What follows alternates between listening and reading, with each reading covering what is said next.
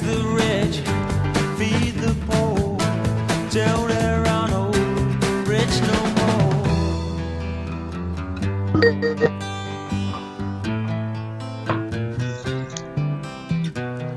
Hello.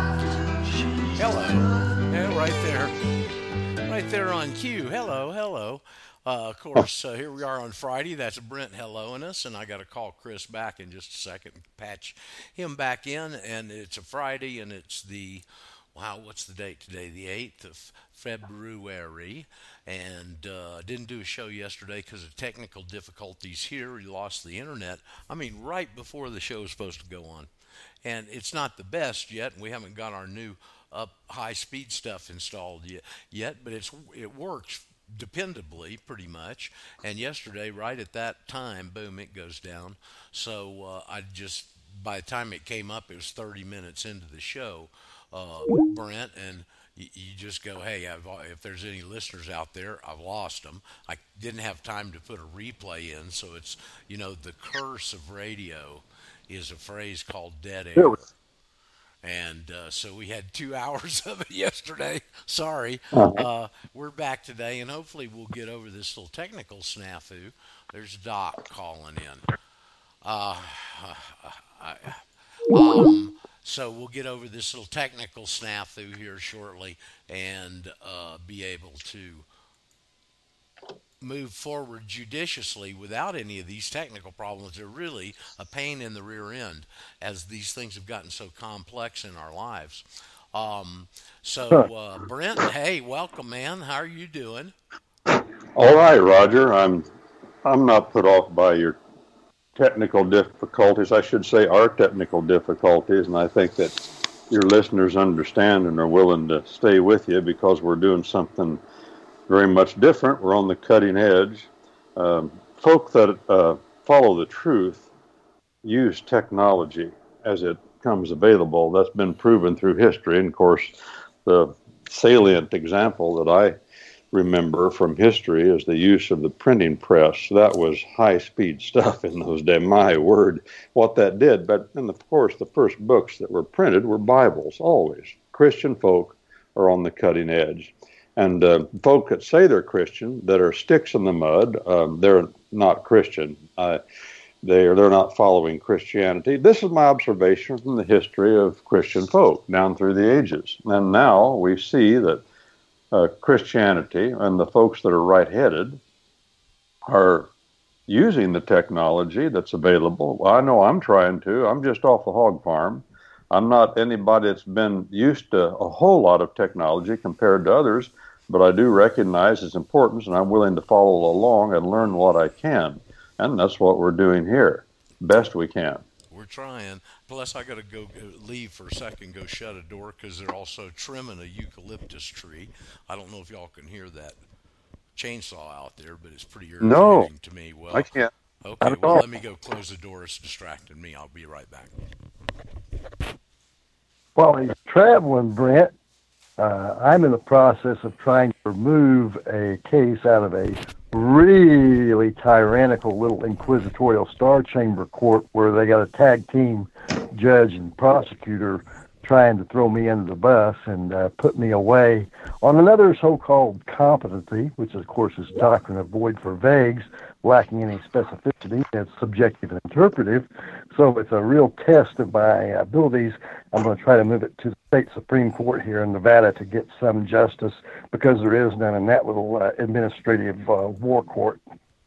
Well, now you don't have a intermediate appellate court in Nevada, do you? You go from the trial court straight to the Supreme Court of the state up in Carson City, isn't that right?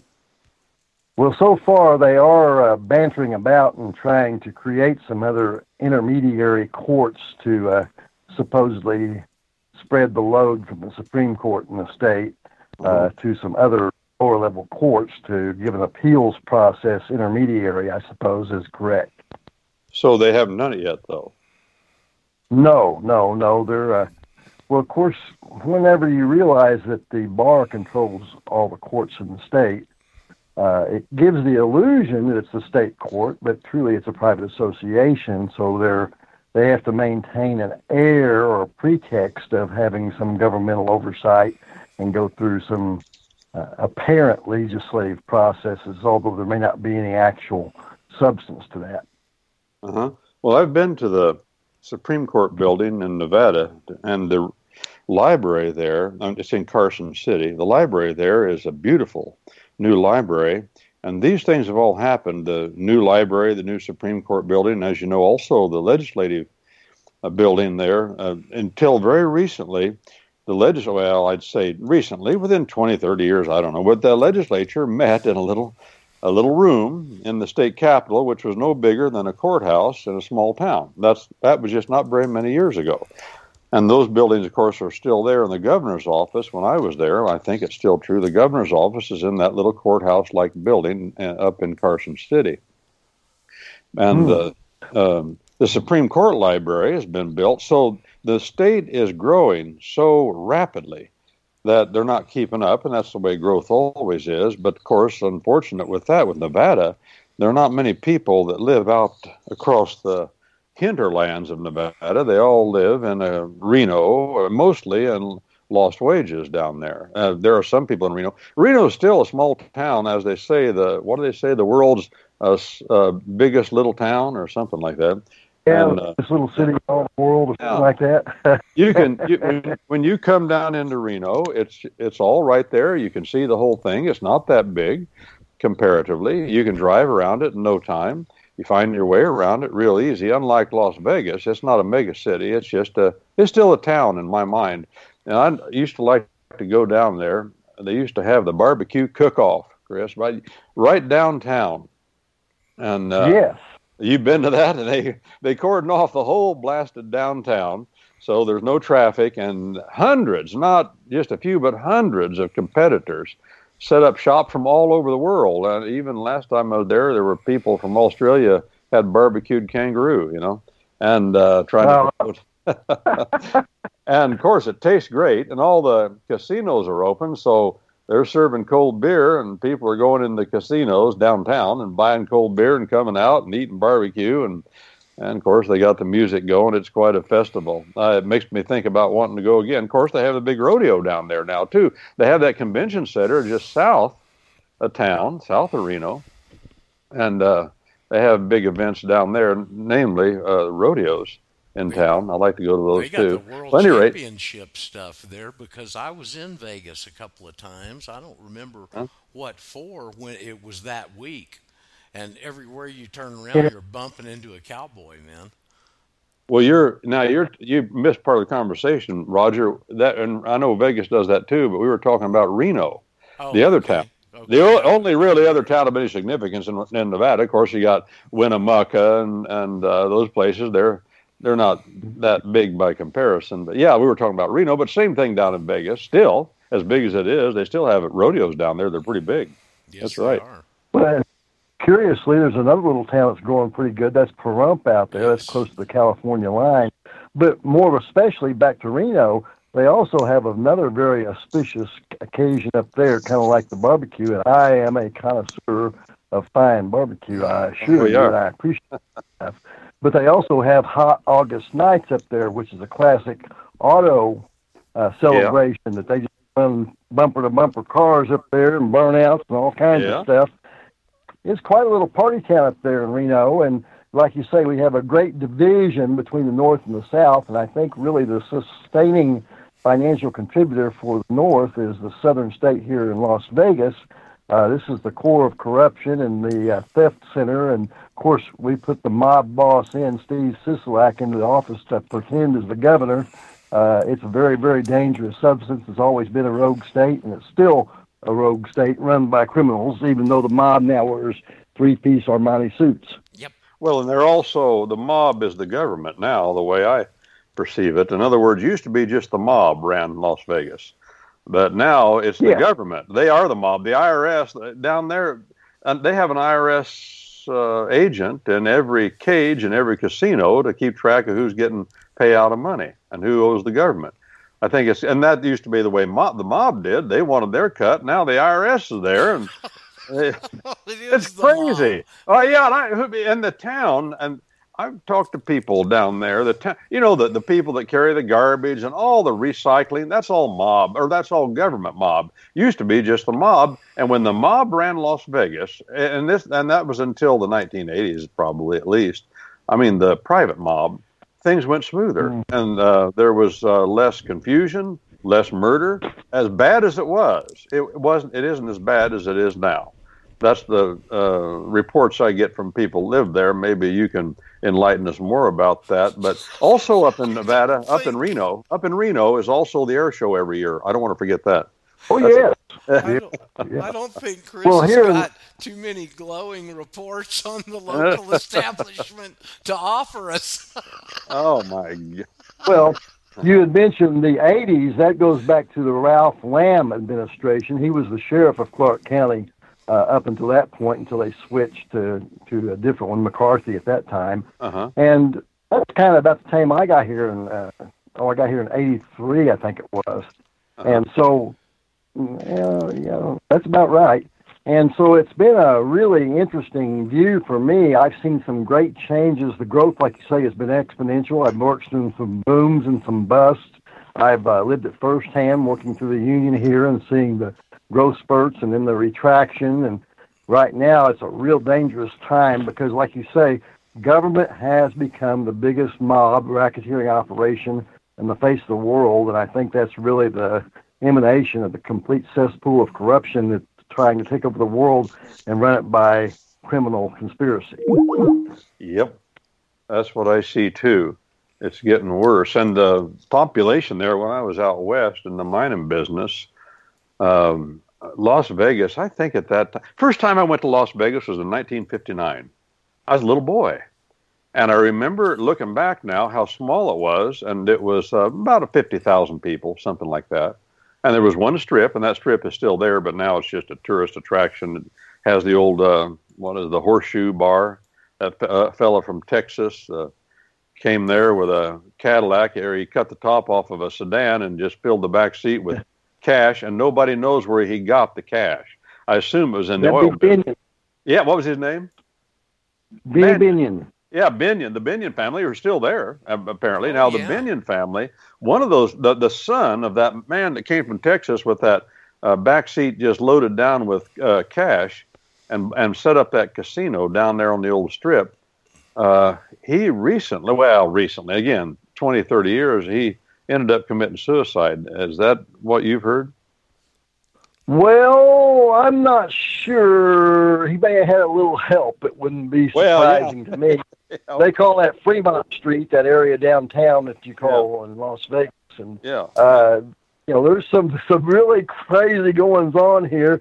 Uh, there was a oh the Julian Swa- Julius Suave and uh, Heather Tallchief, I think it was, and Uh-huh. uh, uh, armored car heist here, and then that led up to some other contractors and stuff, and girlfriends and boyfriends that were involved with uh, one of the other Binion sons, and a whole lot of silver that came up buried in a vault somewhere. I mean, the intrigues here are just never ending, Oh, I can Brent. imagine. now, now I have Uh, been that was because the, the son have- that I remember had the vault that he had dug out in the desert and had it loaded down with with, with silver. But that didn't surprise me because the way I understand it, all of those casinos keep their uh, wealth in gold and silver. They don't they don't keep it in cash. That'd be foolish, I would think. And they do their own banking and they keep it down in the vaults below the casinos often or some secret place out in the desert. And he, this Banyan, Binion, you say Binion, is that the way you say it? Yeah, B I N N O I O N, I think it is. I guess I've lost. No, are Hang you on a minute. there? Are you there, Brent? Yeah, I'm having technical difficulties. You- Roger, hang yeah, on. there you go. It's Brent's side. I thought Maybe- you changed microphones. Yeah, no, like I did. I was trying to get a better better sound, but well, I've got it now. I can hear you. I Okay, figured out what to do. But it was it Binion or uh, instead It's of Banyan? Bin- Is that what you no, said? It's, it's Binion. Yeah, uh, Benny Binion, B I N N I O N, I think is the way he spells it, or maybe it's Yeah. one N. Yeah. Well, he was the one that I understood had the the silver stash out. Now we had a vault dug out in the desert, Yeah. and Pahrump Mhm. has grown exponentially too. And I've been there in the last few years and stayed there. Nice place. I, I thought Yes, it was it a nice is. place. com- com- compared to Las Vegas, and Las Vegas has gotten such a big, got to be such a big city. I'd rather not stay there when I travel, you know. But can't have everything. It's probably less dangerous that way. Yeah, you know, I always, I liked, I used to like to travel through Nevada because I'd stop and stay in the casinos because you could get a room for twenty, thirty bucks. Uh, depending upon Oh. the season, and then you could go to the smorgasbords, and they have the best smorgasbords in the world, and they always had real, I mean, real fresh ground horseradish, and I'm a bad addict for yeah. horseradish, and so I'd eat it, and you for seven or eight bucks. And back that was when though, not many years ago, but when I could, I had a holler leg, and I loved to go to smorgasbord. I'm not that way anymore. I can't eat that much. It doesn't pay like it used to, you know. Yeah. But uh, Well, your your descriptor there, Brent's not quite with the times. They call them buffets or barfets more actually because you eat till you barf. but, but your observations Oh. are accurate. Let me tell you what they've done now. You, like you say, you used to be able to get a room nineteen ninety nine, twenty dollars, still uh, sometimes, but they've created the county commission and its extortionate theft, lust for more money, have created what they call a resort corridor tax. And you see those cheap prices online. You go to book, but when you book and get here, you find that they've almost doubled or even more the price of the room by having a resort corridor tax. And of course, it goes to all areas out to Henderson and Pahrump and Mesquite and everywhere else, so they can jack up and rip off the tourist. Oh, well, I used to stay at Henderson for twenty dollars on a regular basis, and then Mesquite and Bullhead City, and that's when I was out there tooling around looking at mining property. But we'd stay in Bullhead City and Mesquite. Mesquite was a beautiful place. I think it's gotten pretty big now too, though, hasn't it? Yes, and, and Bullhead City's grown quite exponentially. Of course, it's got uh, Laughlin right across the river there Yeah, from Bullhead. And, And uh, it's quite a metropolis and a river drive and lots of casinos down there, too. Those places were nothing but holes in the road with a casino or two. And then the other place that's still not that big is Jackpot. you know where Yeah. Jackpot is up north. But then Winnemucca has grown a lot too because of the Carlin trend. That place is um, it's just getting bigger all the time. I've noticed, and it's these places. Some of them are even getting respectable. You know, they have churches and things like that where people can take. no, it's true. You go to Winnemucca. You know, they didn't. They've got a. It's not that big a place, but they've got an airstrip there that'll land those big business jets because those gold mining execs like to fly in and out in their biz jets. But there are a lot of people working there. I know some people that work there, and they work for the mining companies. That's the, what drives the economy, and and they want a place to go to church, and uh, so there are churches in town now, amazingly, and a lot of folk are. Well, they're they're enjoying family life in some of those places. They've got WalMarts and all the things that families like to have in Winnemucca. Uh, no, I said Winnemucca. I meant Elko. Winnemucca too, though. Okay. Winnemucca Yeah, has yeah, a yeah. big Walmart. What's that? Oh, I'm I'm with you. Both those places up there are pretty big. I've been up in that area quite extensively. In fact, I looked at land up there whenever I bought my land down in Arizona and uh, camped up on top of some big mountains up there and big rainstorms. And like you say, they got that big open pit mining there uh, where they're doing micro portions of an ounce a ton of gold and silver and other precious metals, rare earths that they get out of there. I think. And it is mining is big business in Nevada. You are exactly right. Yeah, mining and Matter of fact, gambling. mine. Go ahead, Rod. Go ahead. Mining and gambling are the two, I guess, right? Oh, yeah, they Um, stuck in the gambling money. The we big- go as they call it, try to euthanize or uh, give it a more respectable name. They call it the gaming, the gaming, Gaming industry. sure. Yes, You know, yes, that's yes, where you just steal money from people. It's all And of course, about they, words. everything's rigged. Know. all about words and their connotations, isn't it? We had a number of people have joined us. First of all, uh, Bob too, and Chuck, and and uh, uh, I'm not even sure who all, but at least those two. But I was going to say that when you were talking about Binions, you know, John and Glenn were centered in Las Vegas. They were there when the IRS raided them. Uh, back just when I was real new, within the first few months, and John loved to eat. That was one of his downfalls in life. He had that that of the of the seven sins, and uh, he loved Binion's horseshoe. And I did have the privilege of eating at Binion's Horseshoe, which has a spectacular buffet, uh, with him a couple of times. So I just was thinking about that when y'all were talking about it. Uh huh. Oh, and when I was uh, again when I was a little boy, I do remember being in those places down on the strip with my I was with my father. Obviously, I wasn't by myself, but um, I thought, wow, this all those one-armed bandits were there back then. That's the way they used to have them instead of the poker machines.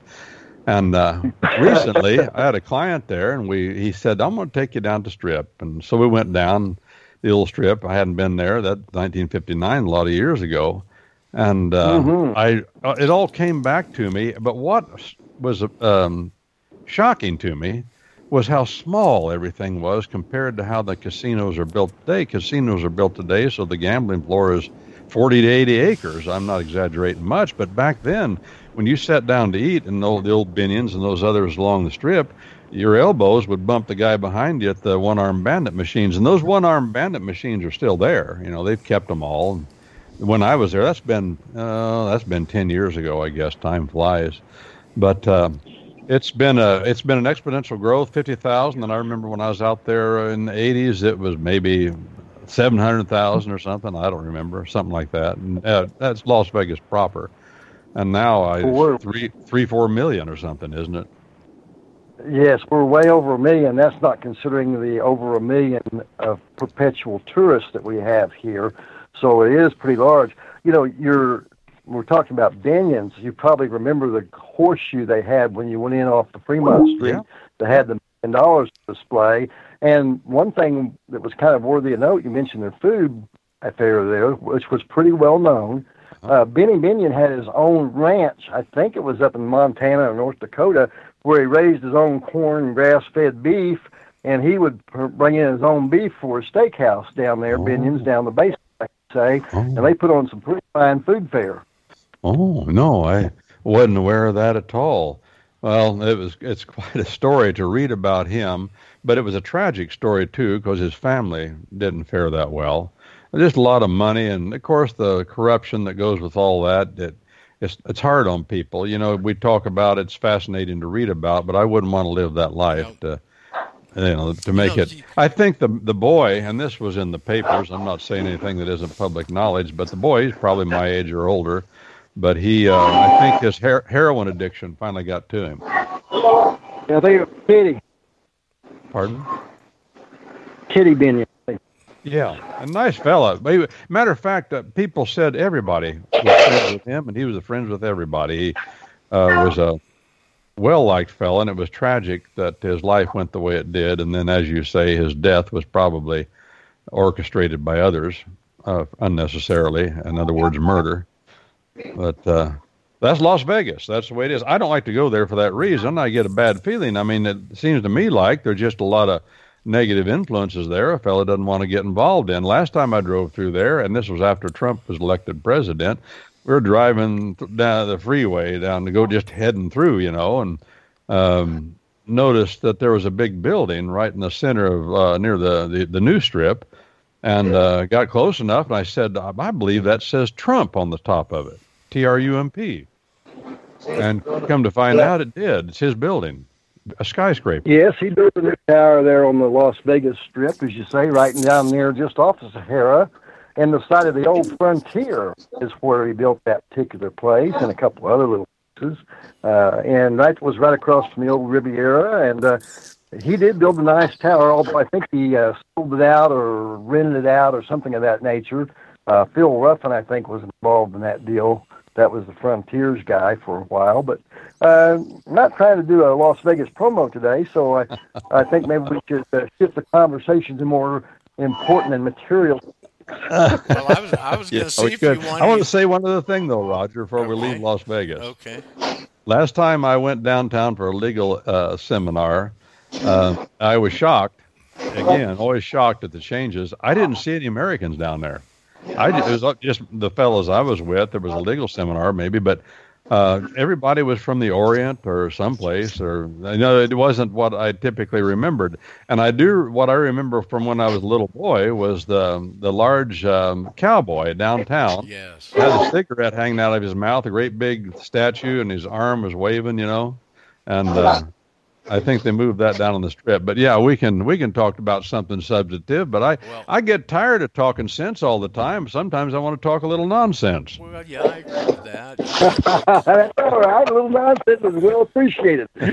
well, let me see. We've got, I know Bob joined us, and I know Chuck joined us, and I believe that Robert joined us, which means we'll no doubt get some more Las Vegas talk. But as in the order that, you know, you dance with the girl that brung you, uh, Bob, we'll start with you. How you doing today, brother?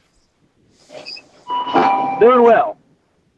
I had just called in because your particular voice wasn't coming through on the uh, listen live very well, and Chris, Chris and uh, and uh, Brent were coming through well. So I called in to see if it was any better, and you're still drawing the you're you're riding you're riding in the back. It's not coming through as well as they are for whatever Well, reason. I'll try and boost this little slide a little bit and see if that changes that.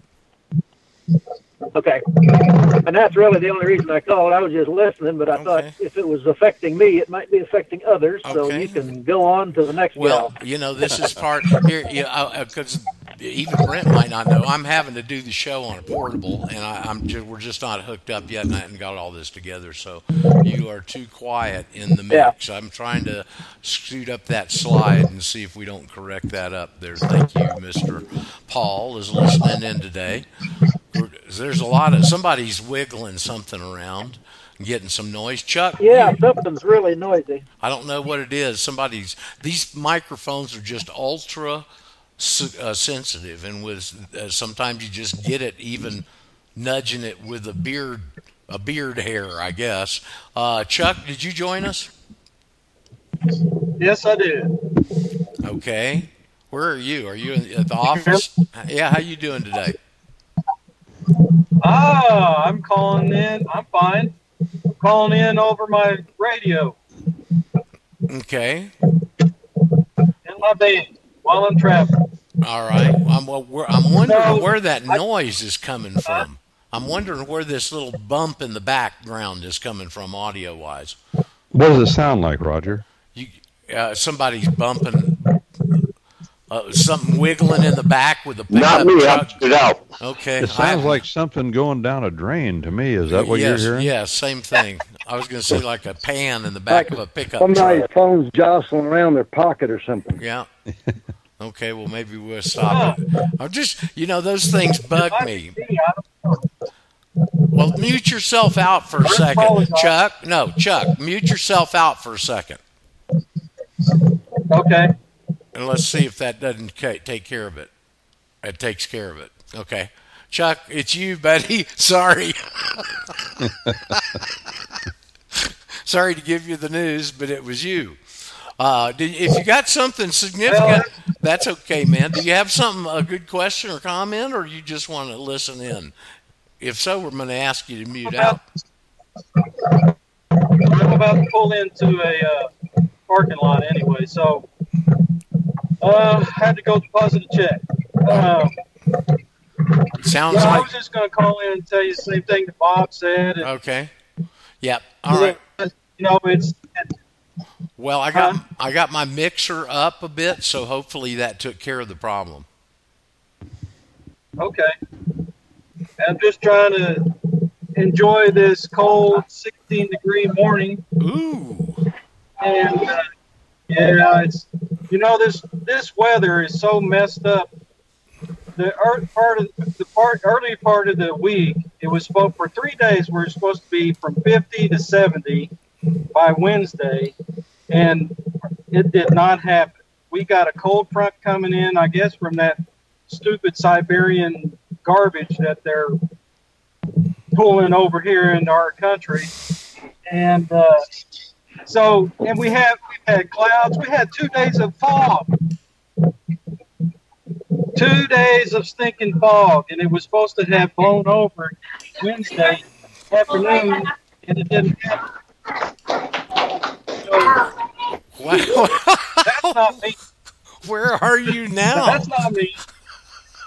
That's not me. I'm still Oh, okay. Okay. That's somebody else. Oh, okay.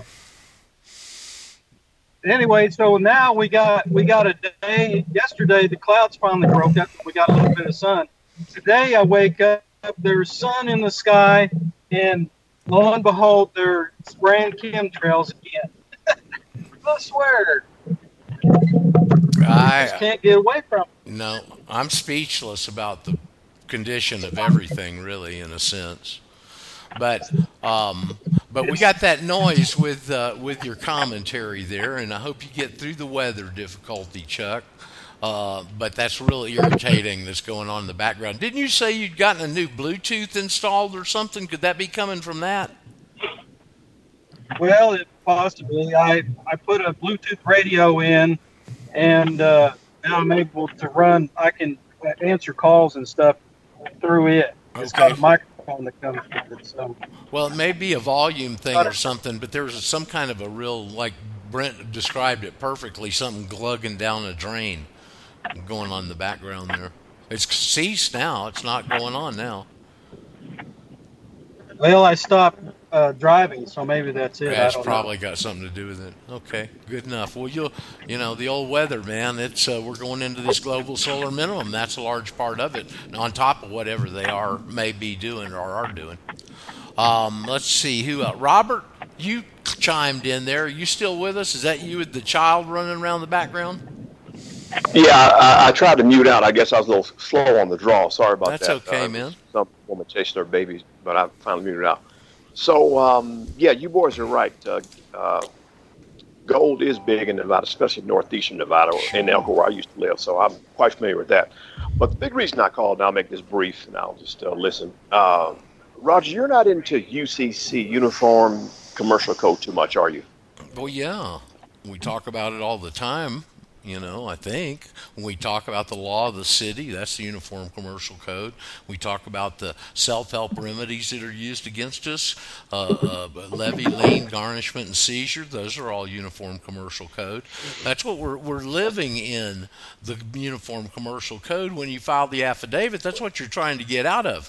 Now, that doesn't mean Right. that you can't still interact with it, but it doesn't have that overriding authority over you is the way that I would understand it and try and explain it. You know, in Atlanta with our Patriot group there, our big Patriot group there so many years, and we had a, an attorney there that I got to be friends with. I don't even remember his name, and it was in my early stages of understanding this. And he just flat told me one time, he said, Roger, we're under the Uniform Commercial Code law. And he's right. See, and he didn't even understand it to the extent that we do now. But uh, uh, we talk about it all the time. I just don't necessarily always uh, uh, uh, identify it as that, uh, Robert. Yeah. I'll tell you what else we call it too: the law merchant. It's also called the law merchant. Did you know that? I think, yeah, I've heard you say that before, yes. Well, it's, it was originally the Babylonian Merchant Code. You can read about it over there on my website, sovereigntosurf.com. Over on the right side is that book from the 1930s. John Hopkins University published it, and it's called Historical Jurisprudence. And the first 90 pages are entitled The Babylonian Merchant Code. And it gives you a very scholarly and accurate view of, of its kind of its origin and how it was used and different examples. And it, it's quite good to read. I always encourage people to read it, and you'll have a background of what's going on here because that's really what's in operation. I've got to read that then. But the the affidavit obviously is the easier route to take to get out of all that and not be under that, It's- as opposed to trying to fight through the UCC. It is the simplest way to attack this that I have ever found, and I I searched it out because I was looking for a way. Okay, and mm-hmm. I saw everybody else in our community fighting this, and then I had that little deal I had with the IRS and took them to court and had the IRS agent on the stand for four hours and all that stuff. Okay, and after that experience, as it as the dust settled in my mind, I said, "Hell, there's got to be a better way to do this." And and right, from that is. point, it, it just opened Yeah. up, you know, and I started exploring it and this jurisdictional thing and a couple of the things that had really stuck in my mind over the years very provocatively uh, I, I pursued and then it all just happened but it wouldn't have happened if I wouldn't have continued and the the the draw on me such that I was the only one out of 1,200 students that took this information any further, and look what the hell we found. Yeah, yeah. The the the sword that King Arthur was looking for, and boy, Ex- it cuts eh, you got quite nicely. You got a, you got a. Yeah, speaking of Las Vegas, you got a establishment out there named after it. It's called Excalibur. V- very good. You are correct. Yes, sir. the city of lost wages, as you like to call it. You know where that came from? You know- that came from one of my old record business buddies, uh, long since deceased, unfortunately. There was the Capitol rep in Atlanta for over 20 years, and his name was Gene. Yes, Brian, this is Bob Morgan. I saw where you'd called me. Hello, Uh, you Bob. that Bob. Bob. this morning you're in on us, invoice. pal. Hello. Just to- Hello. well, conference yes, I call. Come up with it yesterday. for I, I'm gonna, I'm gonna, I can get Bob But out Sam, of here. I my can- brother, who I believe you dealt with last year. I well, can I get think it was him. you. I know it was him. With that, I, I I, just- think I'll mute out. and No, no, no. I just. I, I, you see, I do have the ability. I can get Bob out of the conversation. So, um, I was saying that out of those 1,200 students, I was the only one that took this any further. And you, you just out of sheer curiosity, you know, and back to that verse in the Old Testament, Brent, uh, because they have not a love of the truth. I didn't have a love of the truth. I had an, an obsession with it. Well, that's good. Of course, a love would be an obsession. I think the way it was understood there. Love of the truth. You know, love of the now the the whole idea of loving the truth um, and love. The whole idea of love in the Bible is grossly uh, ignored. In other words, it's it's it's entirely among Christendom, and I like to divide Christendom into two parts: uh, Christendom, D-O-M, Christendom, and then Christendom, D-U-M-B. And most of Christianity has and always will be, uh, I think, uh, Christendom in the majority sense, uh, the 90% or better. But love is to us, unfortunately, and this is wrong, uh, the way you feel about things. It's affection. It's eros. It's uh, the way you love a woman. It's the uh, the warm affection you feel for your friend, or the warm affection you feel for your son, or your daughter, your wife, your husband. That's not what love is in the Bible. There are three, only three words in the Greek tongue. The New Testament's written in the Greek tongue. There are only three words in the Greek tongue for love. Uh, two of them are in the New Testament, and uh, one of them is not. One of them is eros, which has to do with erotica. Uh, things that are erotic. That has to do with sexual love between men and women. That word is part of the Greek tongue, but it's not in the New Testament. But there are two other words that are in the New Testament prominently that uh, mean love, with one other word that kind of does, but that's not of any uh, consideration. There's one there that talks about familial love. Uh, Sturgis, uh, the way some people pronounce it, like Sturgis or Stugus. I, I, it depends. We don't know how they pronounce it. It doesn't make any difference. Let me talk about the two words that are in the New Testament that are prominent. One of them is uh, is um, agape, and the other one is phileo. Those are two verbs. They also have noun forms. They mean the same thing in the noun form. They're just used as nouns. Agape and agapeo. Agapeo is the verb. uh, verb. Agape is the noun. And then there is the other word, eros. Uh, or I'm sorry, not eros. Uh, phileo. There's phila. That's the noun. Phileo is the verb. And then they have all different kinds of forms and intensity, but fundamentally that's what they mean. Well, phileo uh, has to do with pressing, pushing, pressing.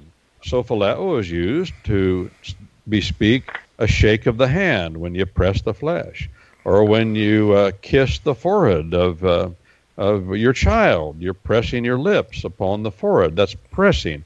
A hug of another person, a bear hug or a side hug. That's pressing the other person. That's phileo. And it's often understood as brotherly love. It has to do with affection. It has to do with the natural bodily attraction. When I see somebody I haven't seen in a long time, I grab their hand with one. My father always did this, and I find I do the same thing.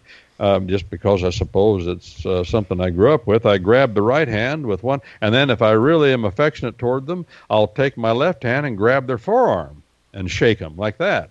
Because I'm really glad to see him. Well, that's phileo. And that's throughout the Bible. When the Bible says, uh, Paul the Apostle says, give the brethren a holy kiss, that could be just as well translated, give the brethren uh, a, a, hug or give the brethren a handshake.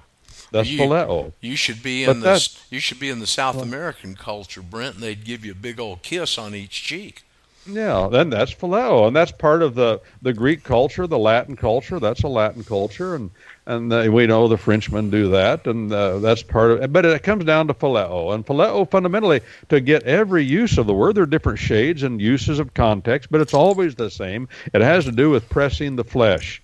It has to do with bodily affection, uh, family affection, even how you feel, affection, how you feel toward the other person, um, and then there is the other word that's prominent and dominating, and it's the word that defines Christianity, and that's agape.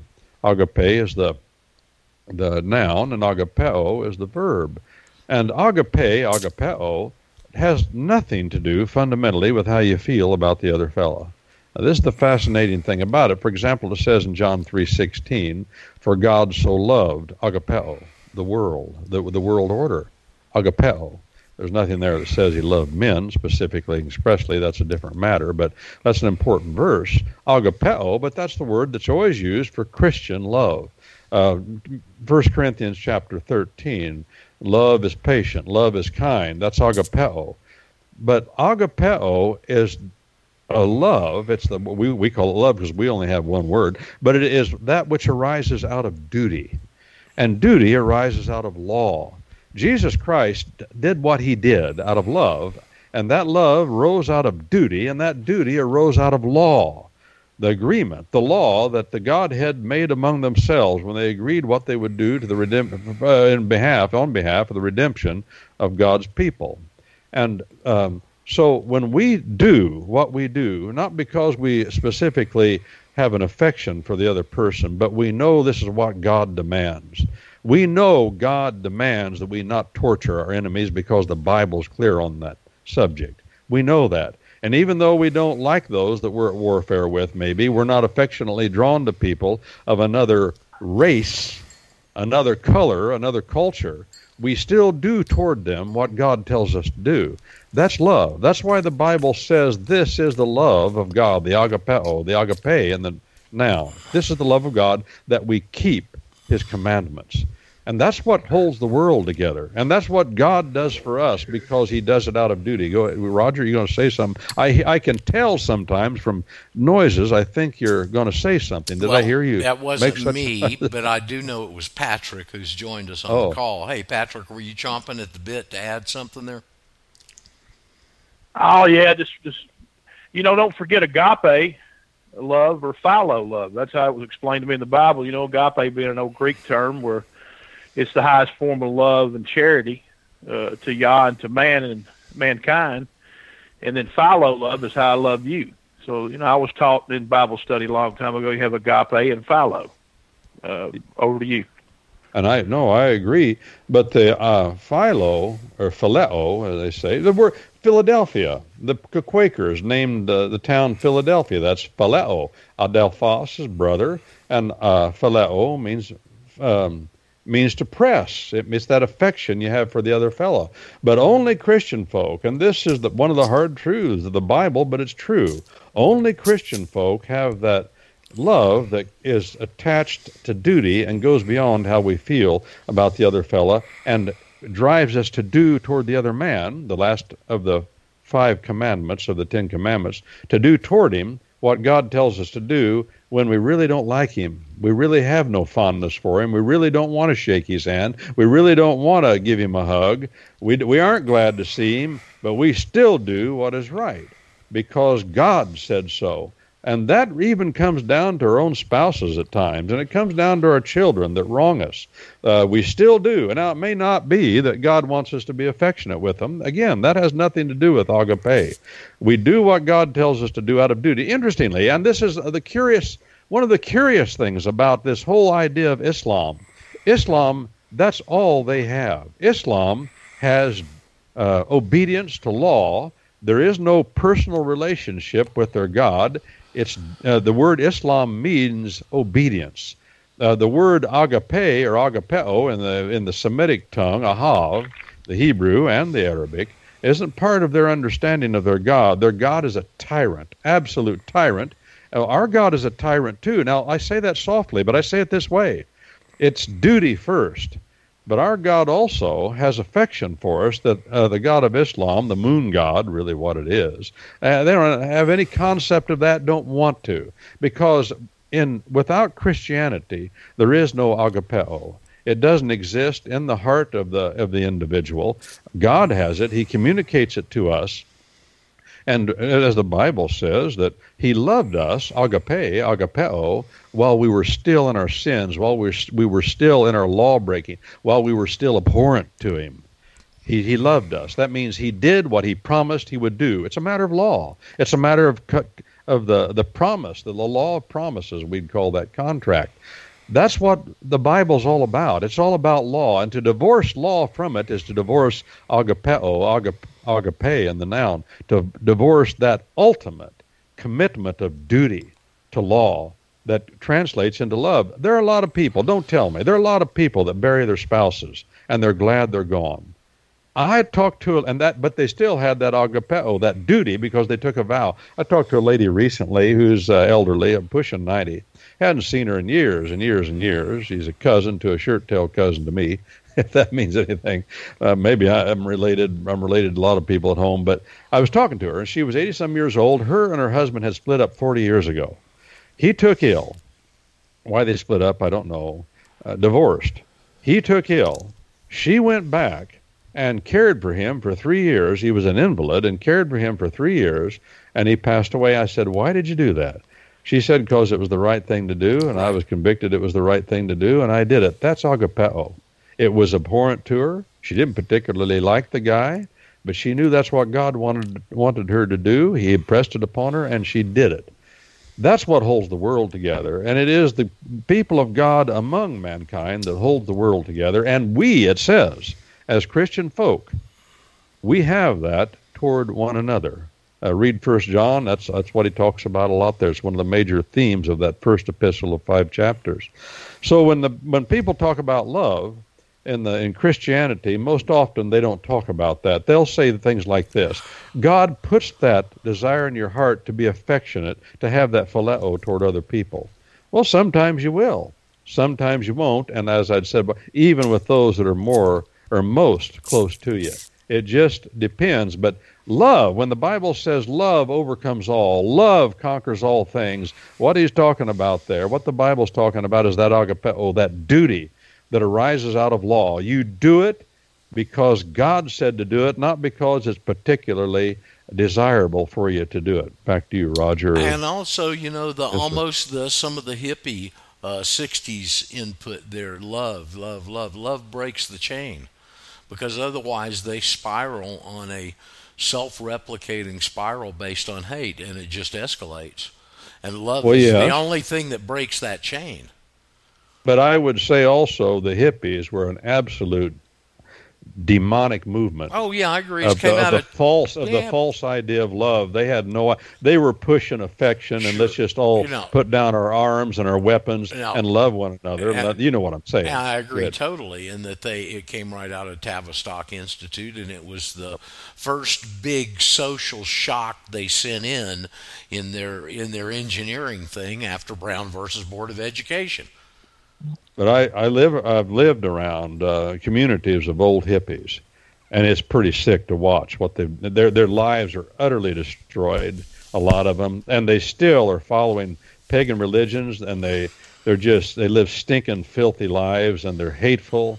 And of course, a lot of them are still on drugs. Some aren't, but they've just ruined their lives, and they've followed New Age, the doctrines of demons, as Paul says. That'll get you nowhere. That will destroy you. It will destroy our whole country. Agreed. And there are pockets of places like that in the in our country. Go ahead. No, I just said agreed. I agreed. Oh yeah, yeah. Um, so it's important to understand to understand what love is, according to God, according to the author of it, is to bring all your life in right order. If you understand the fundamental of it, and you can only understand the fundamental of it if you have the gumption breath of God, the Spirit of God. It's not possible otherwise without the new birth. But uh, what the new birth does for a person, the Bible teaches, it makes him fully persuadable to the evidence of truth. And if you don't have the new birth, you're just simply not persuadable. It doesn't make any difference how much evidence there is, and there is a lot. There's no question. And I and all people are going to be responsible for their decisions, but at the same time, they're not persuadable. The Bible teaches that in no uncertain terms. And that relieves a little bit of the tension of what happens because if God wanted Now hold it. We lost Brent again. are you There, you're back. am I back? Yeah. Am I back? Yeah, you're back. I'm learning how to use this mic. But um, there is that doctrine of the absolute and utter sovereignty of God in all of this. And love is not available to everybody in one sense. In another sense, it is through the new birth. But uh, God is sovereign, and I don't want to ever forget to add that. He controls all things. He, if He doesn't, He's not God. He's not the creator. He allows things. He commands other things, but it's all under His control. Uh, so to be too hard on people uh, because they don't have that, we want to be leery of them. We don't allow them to run over our jurisdiction to get in our way. But at the same time, uh, we don't need to torture them and to be mean to them unnecessarily and to attack them unnecessarily. Uh, back to whoever else uh, has a comment. Um, Brent, I wanted. I sent you the article. I saw it last night. I, I hope you got a chance to look at it. Um, about this meeting this past week and this document signed by the head of Islam and the and Papa over there from the uh, Catholic bunch. Did you see that?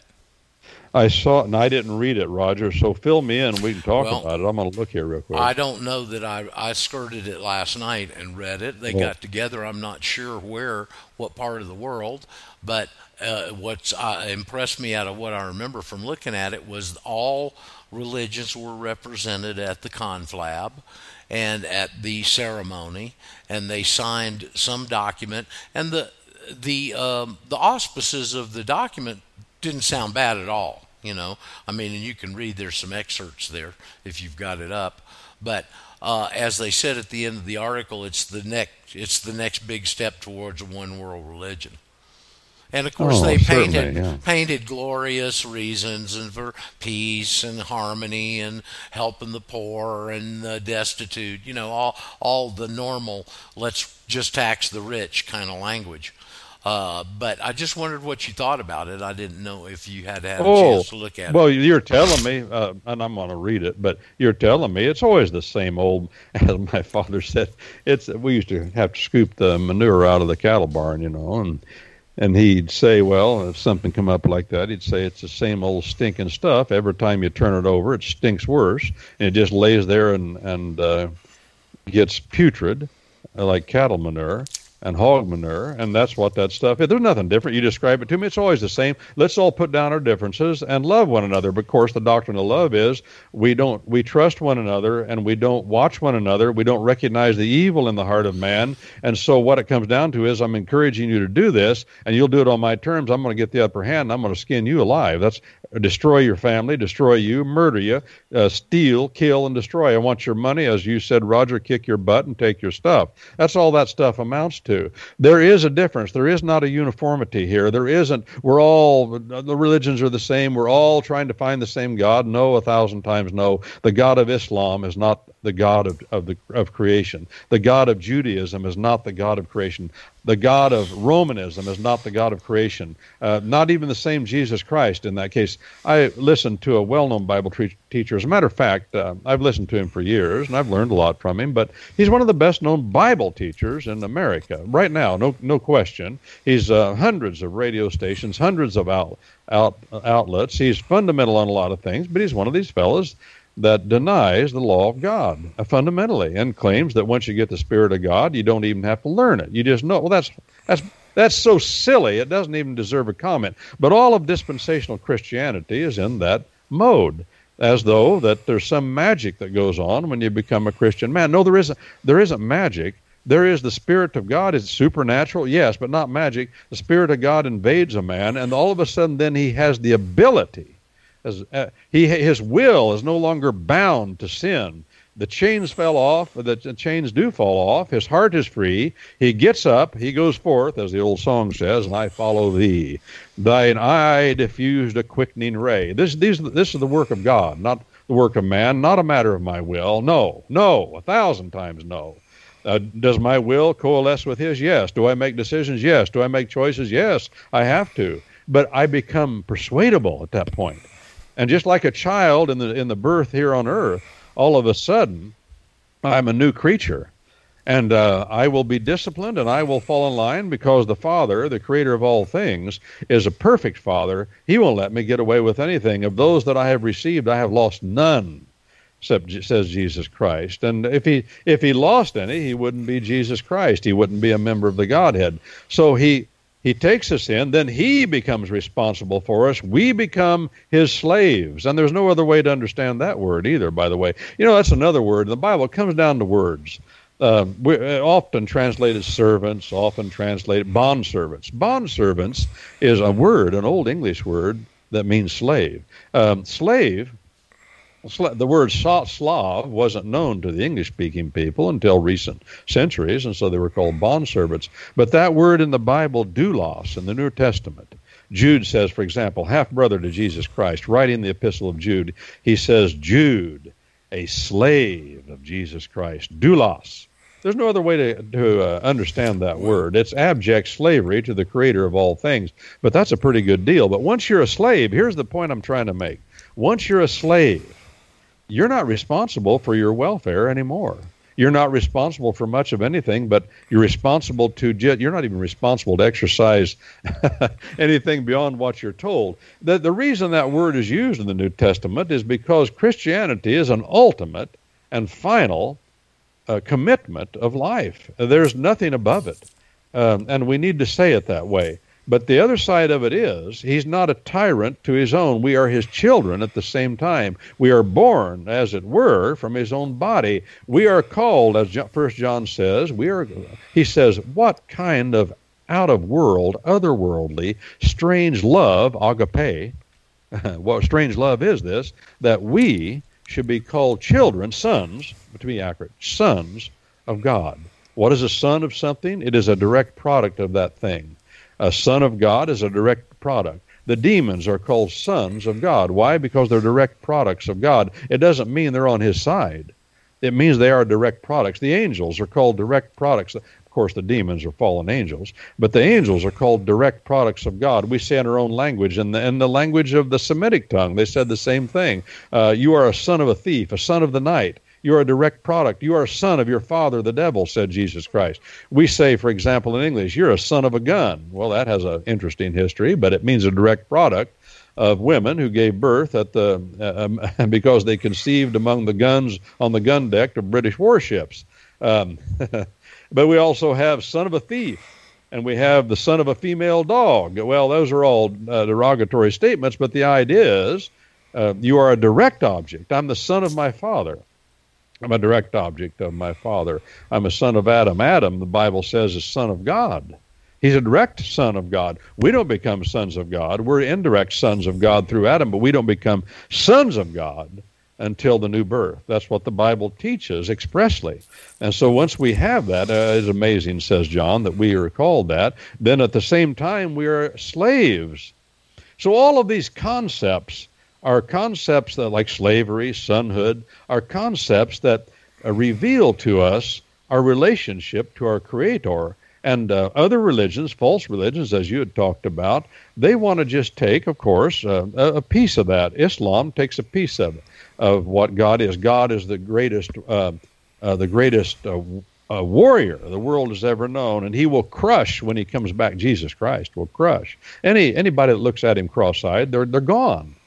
He, it says that with a rod of iron He will destroy anyone who resists Him. Well, that's what our God is. He's a greater uh, God of warfare. Islam says they've got a God of warfare. Well, that's all he is. But our God is the greater God of warfare, and he will destroy him utterly as he did. He'll line them up as he did the gods of Egypt and knock them down one at a time, just to show everyone who has the most power. It's just a matter of a well, cat playing with a mouse. Go ahead. I'm going to tell you any ethnic or religious movement or sect that encourages interbreeding and intermarriage doesn't uh-huh. have a long track record ahead of them. Well, no, and the Bible teaches that about the children of Israel. We see the children, the sons. The word children in the Old Testament that's translated children is always bene, sons. I don't know why they did it that way, but uh, the King James translators and did that. Of course, well, that's another question. I don't want to get off on that. You'd made a point. and if you go to the books of Esther and Nehemiah, you see that. The bottom line is uh, there is no to be unequally yoked, as the Bible puts it. This is a, a general principle of God. He says you don't yoke a jackass with an oxen. Don't yoke them up together on the plow. Don't do that. And of course, it goes to everything. Do not mix the clean and the unclean. Do not mix grains, it says. We're talking uh, mixing grains, and, and well, it has to do with economics too, because if you allow that, you never know what you're buying. If you buy a bushel of wheat, you may have something else mixed in it. I've seen that happen a lot at home. That's farmers used to do that routinely, and grain buyers would do it to try to try to make a little more money. God says don't do that. Uh, don't mix um, weed seed in with it. Don't mix wool with cotton. Those are all important concepts, not only because of the picture they paint for us of truth, but also because it uh, has economic and health uh, health bet, uh, benefits to, to not mix those like that. I think that can be shown too. But all of those that's in the law of God. It's just a fundam- it's a fundamental first principle. You don't do that. And by the way, doing those things is to love the other fellow. It is to even love agape yourself because you do it out of duty. Let's see. Let's see what God says here because if we want to love our fellow man, we must do do it the way he says to do it. And to just throw it to the wind and say, "Well, I just don't want to hurt anybody." No, you're hurting people. You're hurting people even by being affectionate toward people God says don't be affectionate toward. If you really love people, you'll do what God says toward them, even if it seems like it's not the nice thing to do. God knows. He's the one that made us. He knows what's good for the other fellow, and he knows what's good for you. And your commitment should be to what he says and the first principles of his way, his way of doing things, his way pointed out, and not to what, well, I just know what's right and I don't feel right. No. What you feel in most cases is likely, this has been my discovery through life, m- most likely wrong most likely what you think you ought to do is just wrong. If they're uh, Coverdale, Coverdale translated the Bible. He did it before Tyndale. Uh, the Coverdale Bible was uh, one of the Bibles of England that was there for a long time. Uh, right after Tyndale, uh, the Coverdale came out. Coverdale completed the Old Testament from the Hebrew into English that um, Tyndale had not completed. And then he, the Bible was published. But Coverdale said this Coverdale said, wherever the Word of God goes, it brings order. And of course, wherever there's order, there is shalom, tranquility. Now, there's another word. Uh, no Islam. What, what, what fellowship has darkness with light and truth with the lie? Islam is a lie. Romanism is a lie. Judaism is the is a gross lie. All of those, and they're all three about the same fundamentally. Fundamentally, they're the same. And then take all of the other isms and schisms and perversions of Protestantism that are out there, and you got more lies. There's no fellowship. I go into ch- a church and get to talking to people. I, I say this with all due respect to other men, but I've been forced out of a lot of churches and uh, it isn't because I wasn't willing to tolerate what they were doing. I was willing to tolerate what they were doing. They were not willing to tolerate me even being there. And I wasn't even bothering anybody. I used to go to church that was charismatic. Charismatic. That means they jump and whoop and holler and talk in tongues and they slay people in the spirit. They were doing all those things. I I don't do those things. I believe that that's all wrong. It's it's again the doctrines of demons It's a continuation of something the Bible has said did not continue. But I was there because it was a small town. Um, I I had friends that went there that I knew were sincere Christian folk. I believe they were misled. They had got into Christianity through that movement, and that's where they'd start. Just like a lot of people get in through Roman, the Roman Church, or some other movement. Uh, they got in, and I knew they were sincere people. I loved them to death, uh, using the word in the biblical sense. And I went there, and I didn't want to participate in the madness that was going down on the floor of the church. And it was an old church building that had a balcony in a little town. And I'd sit up in the balcony and wait till the performances and the foolishness was over, and then I'd try to listen to what was being said. And they also had a good training program there. They had uh, a Bible school there uh, that they had. They used videos back in those days, and it was very good. Well, anyway, in time, I got to hearing that they were talking ugly about me. The preacher was passing that around. He was a part of this apostolic movement that's going on where you have apostles and teachers and levels of hierarchy, and the money flows to a central location. It flows that's up. the biggest thing. It oh, flows the up. thing. The money flows Oh, up. Oh yeah, that flows up just like Rome, you know. And this is a, a supposed assembly of God crowd. All those guys. It all the power is centralized. The Baptists are that way, and the money flows up, and there's a big organization. But um, they would not tolerate my presence, knowing that I would not participate in the doctrines of demons. That's doctrines of demons.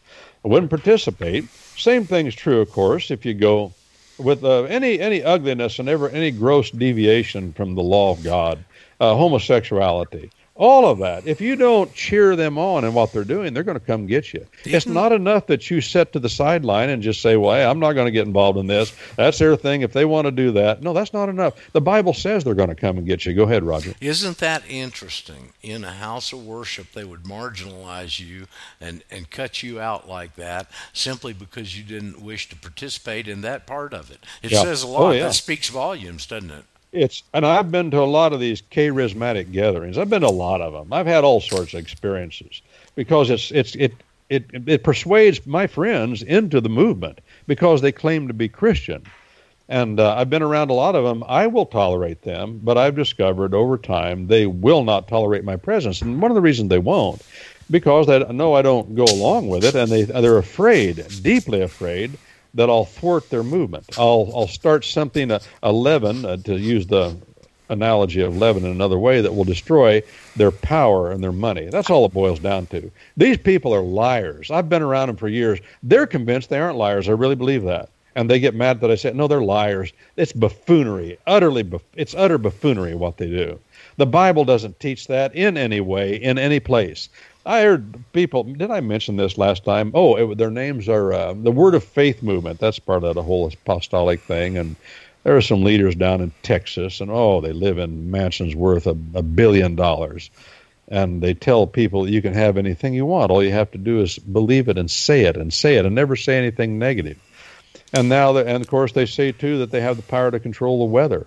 That Jesus Christ Himself gave them the power to stop hurricanes and all. Well, if they have that power, they're cruel people because they're not stopping hurricanes. Why didn't they stop Katrina? All the people that died and all the suffering, the despair, and the federal government came in and took over power. If they have that power, they don't. If they have the power to heal people in mass, why don't they go to the hospitals and clean the places out? Why don't they go to the insane asylums like Jesus Christ did and heal the people?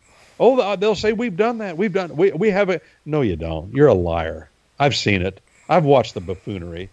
I'm weary. Man, am I weary at my age. And I used to be less vocal about it, and I didn't want to. I didn't want to be presumptuous, but I'm weary. And what it comes down to is this, Roger. The only thing that Jesus Christ wants out of his people, just one thing, agape. What is agape? That you just do what he tells you to do. What did he tell you to do? He is God. He's a member of the Trinity, the Godhead, to be more bibli- to use the biblical word. And he is the giver of life, the creator of all things, the Bible says, the giver of law that governs all things. And what he wants is a people that will do what he tells them to do. Follow the way pointed out, Torah, with the index finger, it means. That's what he wants. That's what he's looking for. And you cannot do that unless you immerse your mind in. And when he gives a man the birth from above, that's what that man will grow up and want to do. It's going to take time.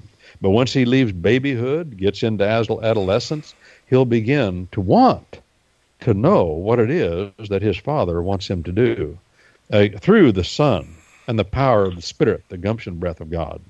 That's what Christianity. It's not uh, having fantastic church meetings where people are falling on the floor, giggling uncontrollably, uh, claiming to do miracles, uh, dust uh, in gold dust falling from heaven, and you can see it lying on the seats and on the floor. I've been to those kind of meetings. That is such silliness that people ought to be eliminated, eliminated from the presence of the churches and ran out. But ag- but again, what it comes down to, if anybody's there that doesn't want to participate like me, they get real ugly, and I'm I'm upset about it. Ought to be. You ought to be upset about it too. Anybody I'm talking to.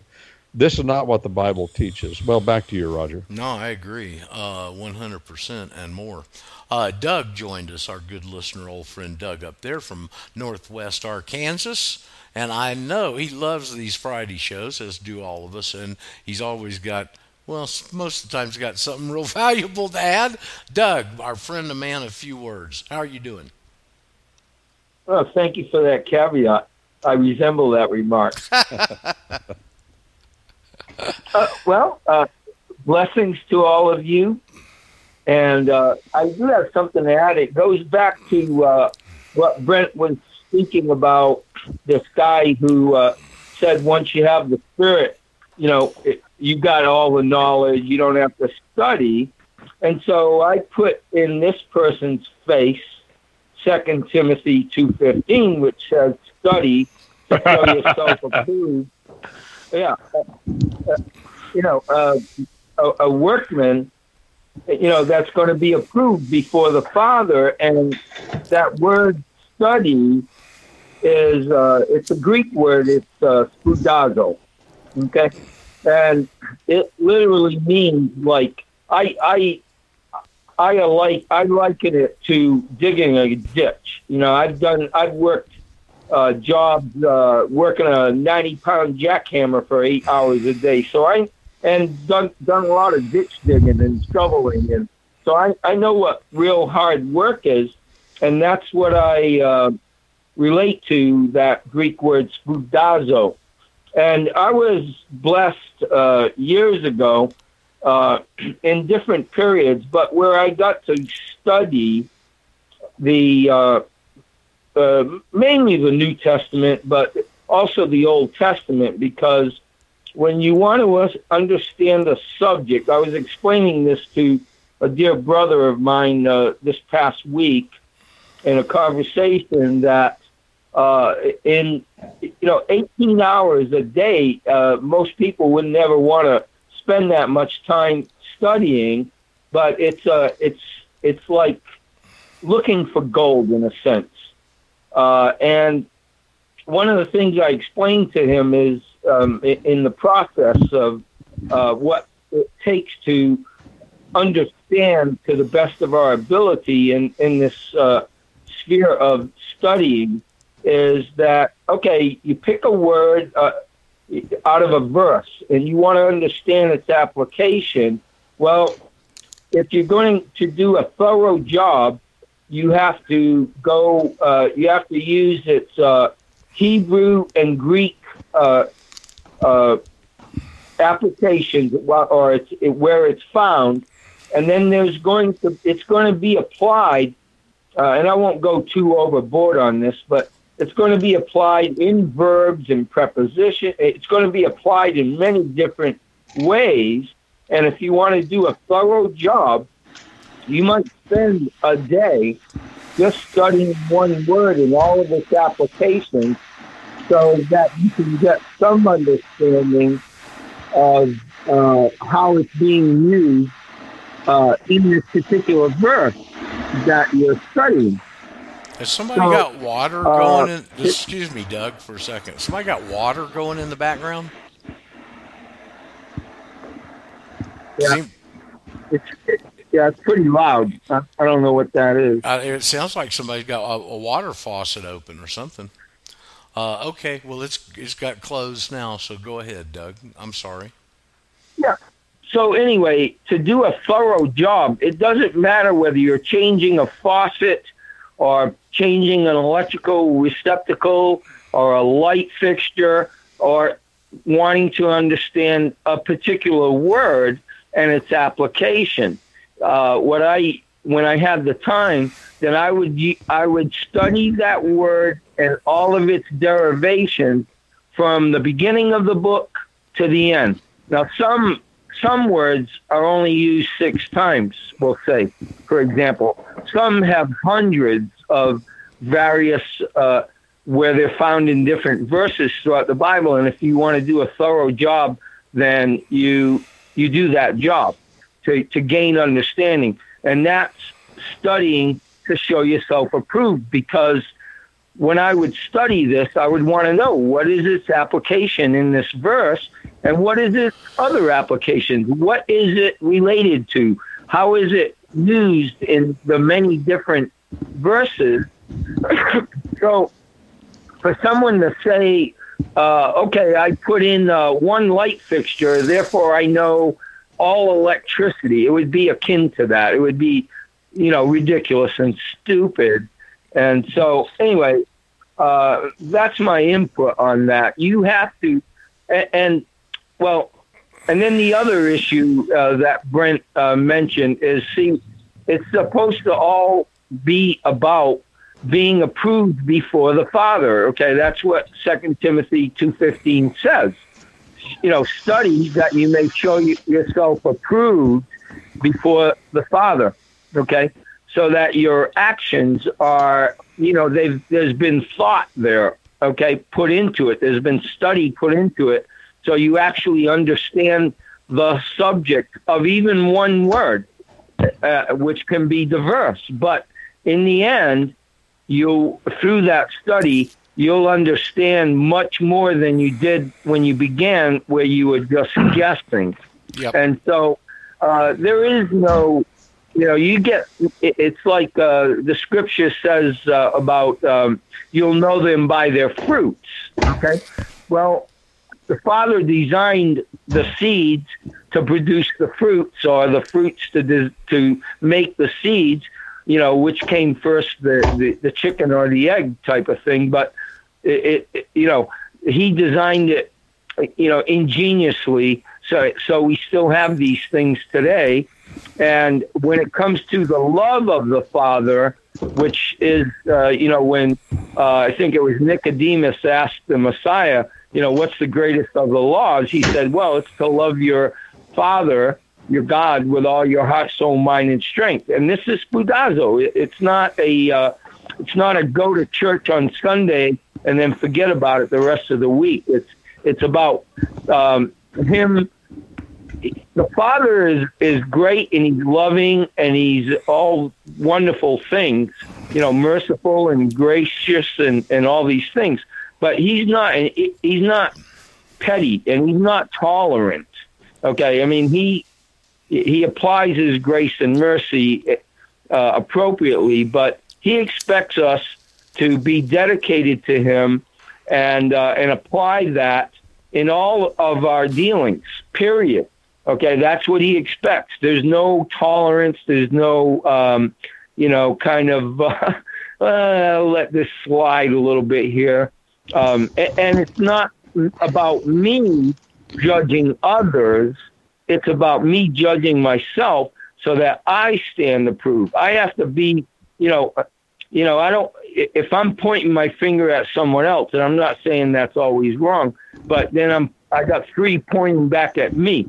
So uh, it's uh, it, it's not about um, necessarily judging everybody and being right uh, necessarily, but these things, these most important topics, whatever it is, about love and how it's applied and judgment and how it's applied. These things are serious matters in the Father's kingdom in His eyes.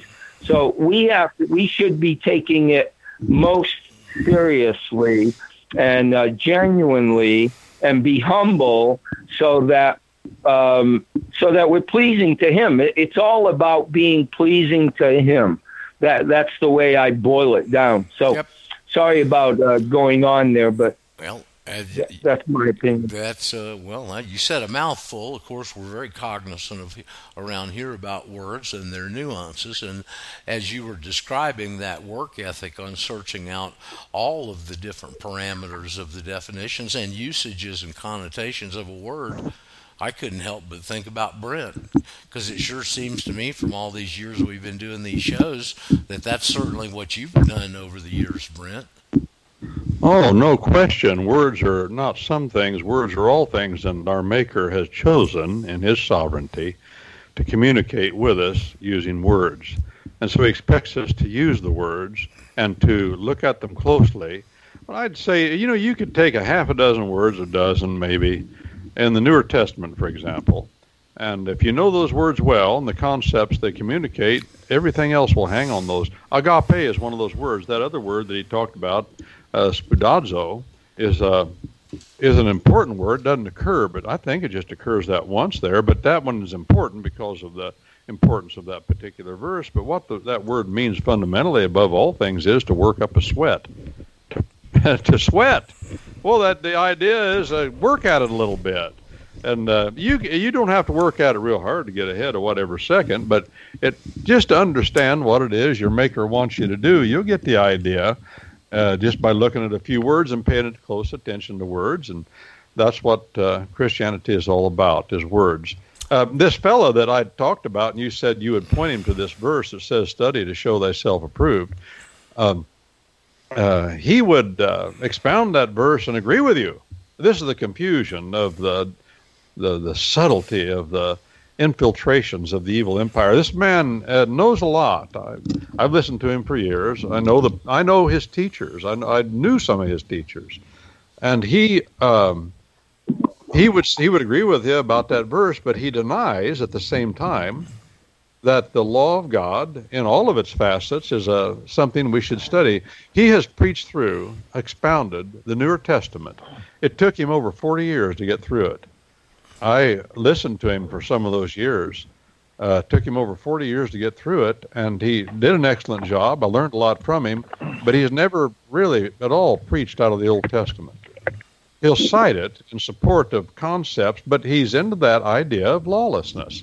Talk about how important it is to do what Jesus Christ tells you to do and, and deny 70% of the Bible, which is in the Older Testament. That's a value judgment that our God doesn't permit nor promote. Uh, all of the Word of God is the Word of God. And there is no differences. It's all evidence of what God wants and evidence of what happened. It's the law and the testimony. And uh, Jesus Christ cites to it often, and he expounded it. That's all he had, and that, but not all he had. That was enough. The scriptures are sufficient. It says in the book of Hebrews that the gospel was preached to the nation of Israel while they were wandering in the wilderness. And you have to ask yourself, well, how was the gospel preached to the church? Calls it the church, calls the nation of Israel ecclesia, the church. Well, how did that happen? Well, it happened through the law of God. Because the law of God, the Torah, the way pointed out with the index finger, that's the meaning of the word, that teaches us the good news. And if at one time I went through, Roger, and went through the book of Deuteronomy, and I did nothing but devote, well, I just devoted months on going through the book of Deuteronomy, which is the the restatement of the law of God. And all I can remember, not the details, but I remember coming away from that thinking, "Whoa, it's all there. It's all there. Everything in the Bible is in that book and uh, incipient first principle." Uh, and if you're ignoring that book, you're ignoring the foundation of the understanding of what the Newer Testament does reveal. People like to say, and I think they rightly say, the Old Testament is in, in the New Testament uh, uh, revealed, but the New Testament is in the Old Testament concealed. Well, that's not that's not uh, that, that's overstating it. It's not absolutely concealed in the Old Testament. It's revealed, but it is uh, progressive in this sense. The Newer Testament brings more evidence to bear upon what the Older Testament has said. That's why we call the Old Testament means Old Testament in Old English means old evidence, not old evidence, older, earlier evidence. New Testament means later or latter evidence. It's all evidence. Just because a man gets on the witness stand and he's the first witness in the in a trial, and then somebody else gets on later and testifies to the same facts and the, and the same things, only adds more details, that doesn't take away from the importance of the first testimony. And that's the way it is with the older and the newer testimonies, the older and the newer evidence, the earlier and the latter evidence of God's law and testimony. Uh, what happened in the gospel records is a substantiation of what happened and, and the evidence of the Older Testament. That's what we're dealing with. Back to you, Roger. Wow. Um, Patrick, you got anything to add to that? Chris has been sitting there, I think, the whole time, too. I can see now I'm learning how to use this thing a little bit better. And I know those guys are along for the ride today. And you got pretty quiet for the last few minutes. Anything to add? Well, Brent and Roger, I have been listening very intently, but I've also been double checking with travelstate.gov on my passport status, made a phone call, and I really have to again give laudable applause to the agents of government that I've had the pleasure of dealing with throughout this process. They've all been polite, courteous, and accommodating, and I couldn't ask for better. And I find it very noteworthy uh, throughout this administration that I have detected a strong change, a shift, a paradigm shift, in fact, in the way they deal with the people. And I think that is bodes well. I just hope it continues. Well, That's let's good, hope so. good news. Uh, Brent, you didn't might not have known. Chris went down and applied for a passport with his affidavit the other day, and I guess it's still in process. And uh, I don't know if we if we've ever talked about this, but along the line, somebody had a female that had done the process, and she didn't get it back in ten seconds, and so she was real an- anxious about it. And I said, Uh-huh. why, why don't you call the State Department? She said, okay, and she did, and they said, well, uh, you can track your passport's progress online. And so she actually went in there and snipped it. I've been in, trying to get Tris to do this for us too, because I lost the other somewhere, I think.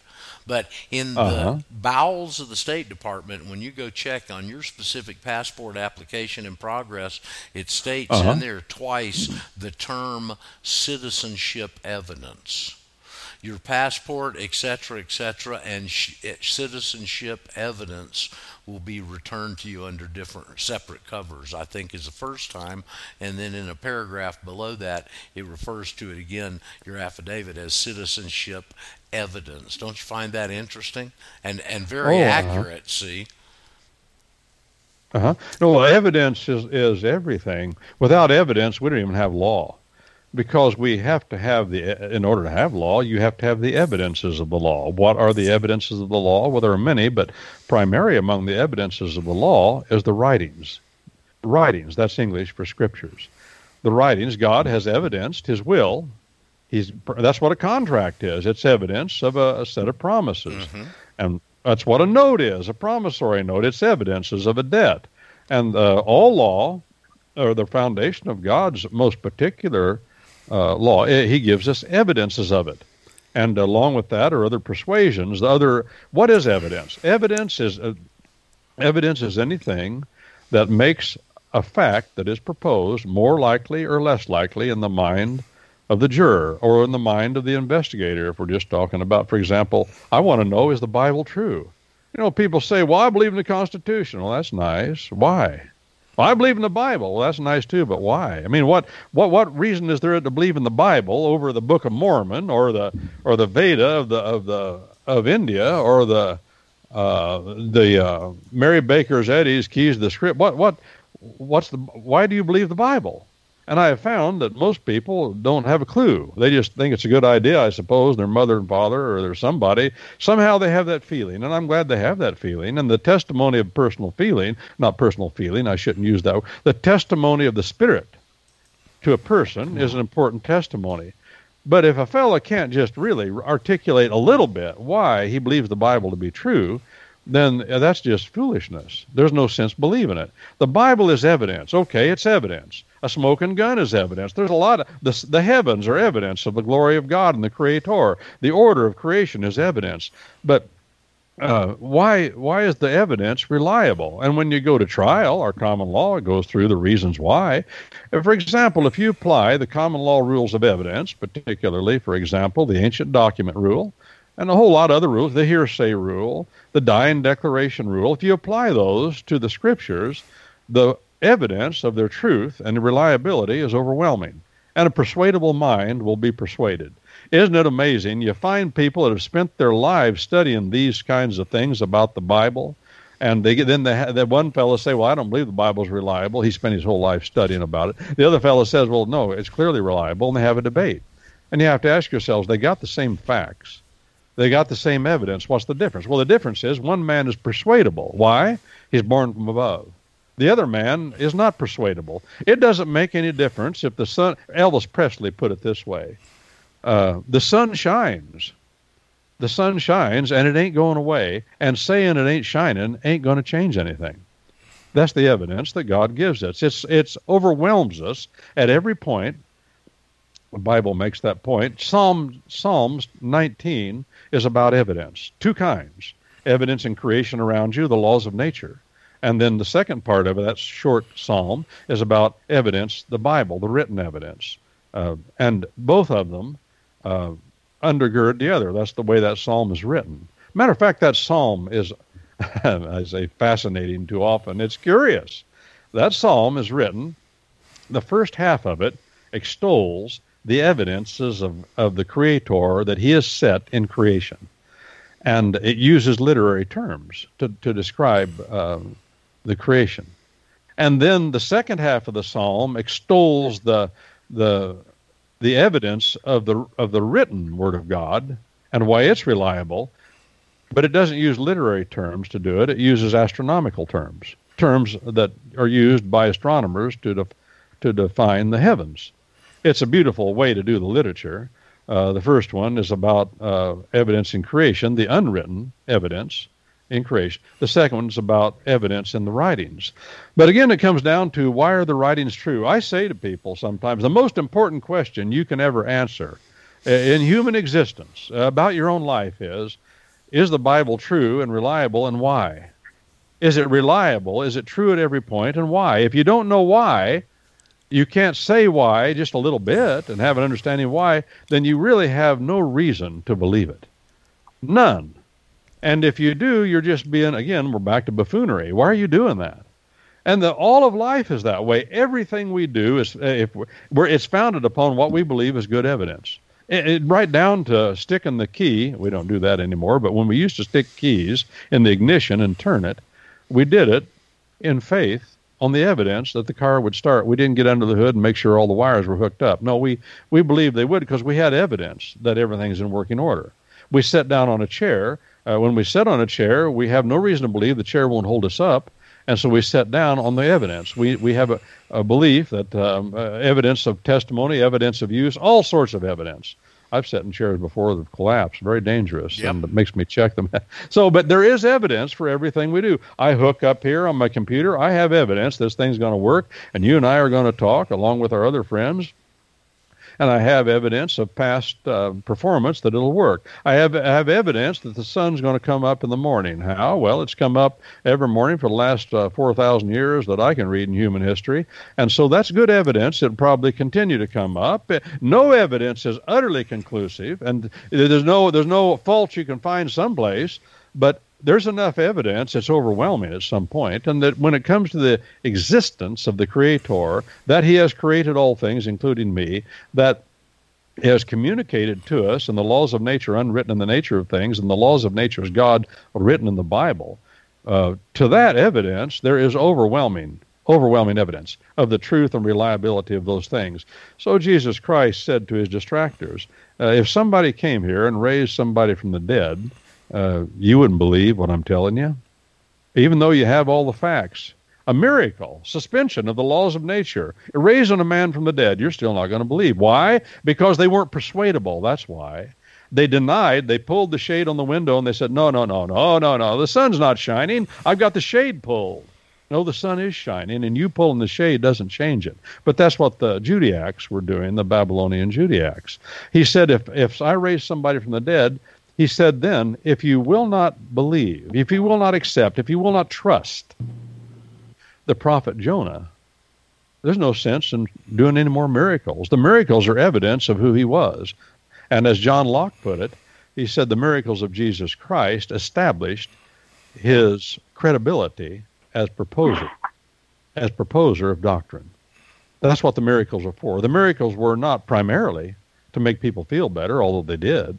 They weren't primarily to do a lot of things. They were primarily on, primarily to establish his credit, his credibility as proposer of truth. And they did. And we have record of it. And it goes back and forth that way. Well, Roger, back to you. I've talked enough for a while. Wow. We've covered a lot of ground today. Who's trying to pop in there? Uh, that's Doug. Doug. Yeah. Okay. Yeah, well, me.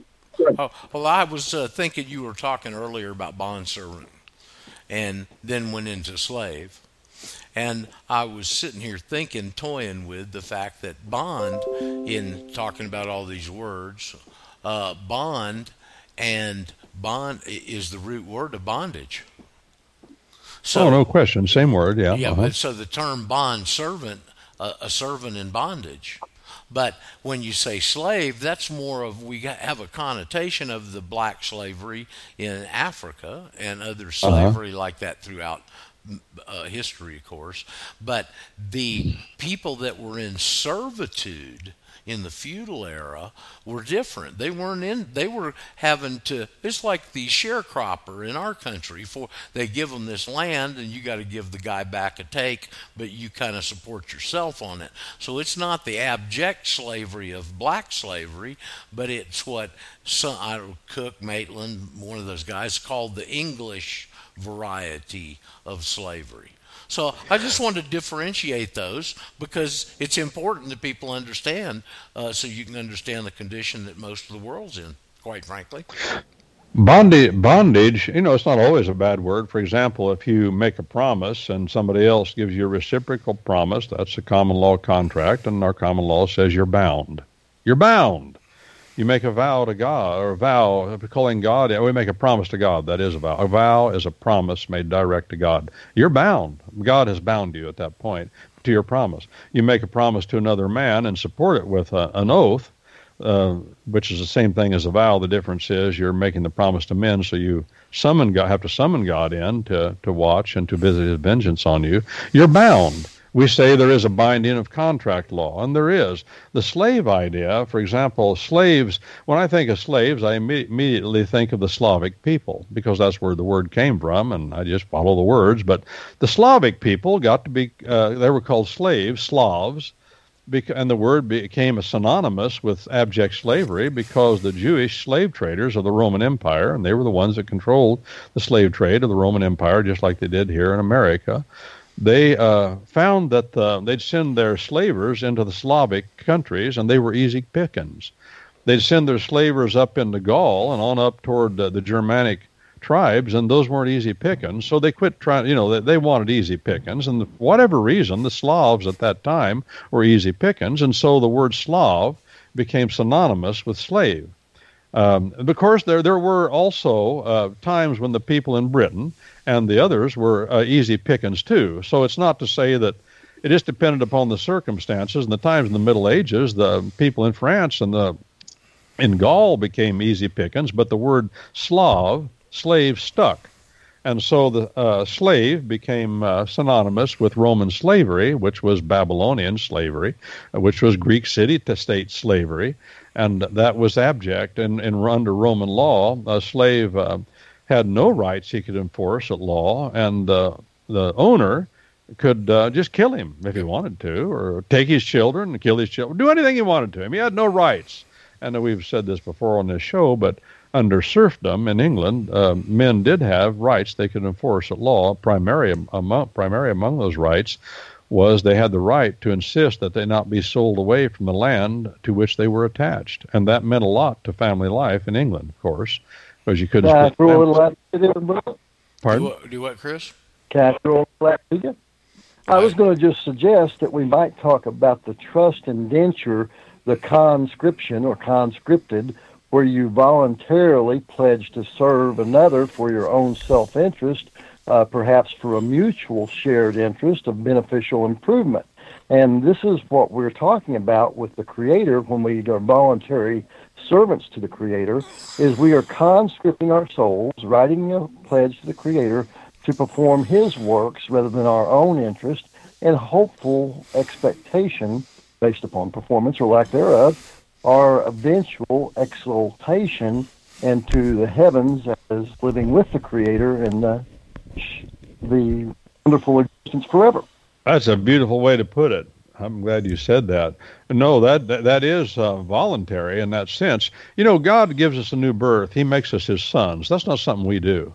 But then there comes that point in time when we must choose to participate and go along peaceably. Um, just like a child must. At some point, he must say, I'm going to honor my father or I'm not. And there, there's where the choice comes in. And uh, at that point, we, like you say, for, for the improvement of ourselves and our condition and our safety. Safety is what it's all about. And that's the word, the, the Latin word salvation. And when we become safe, God makes us safe. He safens us, to coin a word. That's, that's salvation of God. He safens us for eternity. And uh, we do it for our beneficial, uh, for our, for our benefit. We go along peaceably. But I hasten to add, I tell people, they say, "Well, you say you're you're are you one of those once saved, always saved guys?" I say, "No, no, not necessarily, not that way." But at the same time, uh, I would say that there's uh, there's an understanding of that concept that's correct. It's most often not understood correctly. Well, they say, "Well, if that's true, I can just go do anything I want now that I'm a Christian." And I say, oh, okay, well, I would advise it, but if you want to try that, go ahead, but you're going to suffer and it's going to hurt. But uh, I'd, I'd suggest you just do what you're supposed to do. Because if you do try to do that, God has two choices with his people. He'll put the hurt on them and he'll bring them into conformity, whatever it takes. Or if it's bad enough, he'll just kill them and take them home. He does that too. And we have examples of that in the Bible. So it's not something to play with. And if you feel like you want things to go better for you, as you said, for your own benefit, it's just easier to obey the law, obey the will of the sovereign, and want to do if you go along with him. Um, like my brother, my little brother said to me, little boy, we were piling brush out down in the O'Brien place, and cutting brush, piling brush, burning brush, and his job was to take the little limbs that he could uh, drag and drag them over to the pile. And then his bigger brothers, me and my other brother, we'd throw them on the brush pile where they were burning, would burn. Well, he got to loafing and messing around. And my granddad gave him, well, he disciplined him. And uh, my little brother, he wasn't born four or five years old then, maybe just could talk, you know. He came to my granddad and he said, and he he just started doing what he's supposed to do. And then he came to Grandpa and he said, "You know what, Grandpa?" He said, "What?" He said, "I do what you tell me, and we get along just fine, don't we?" And he. I said, that's the simplicity of it. Even when we get old, just do what we're told to do by the guy that has authority to tell, and we'll get along with him just fine. You know? no Operation Woodshed, and uh, if you haven't been taken to the woodshed and you belong to God, you will be. Give it time; it'll happen. Um, because he says he promises that he chastises. That means he disciplines every son he receives. Uh, it's all there. At any rate, uh, go ahead. Well, you know, if we don't willingly humble ourselves before Him, He will humble us Yep. if we are of Him. Yep. And, you know, part of my journey on this whole thing is to become like my Heavenly Father, to gain His nature. And so I, that's why I have the study, because not only did I want to have a true relationship with Him, but I wanted to act like Him. I wanted to be pleasing to Him.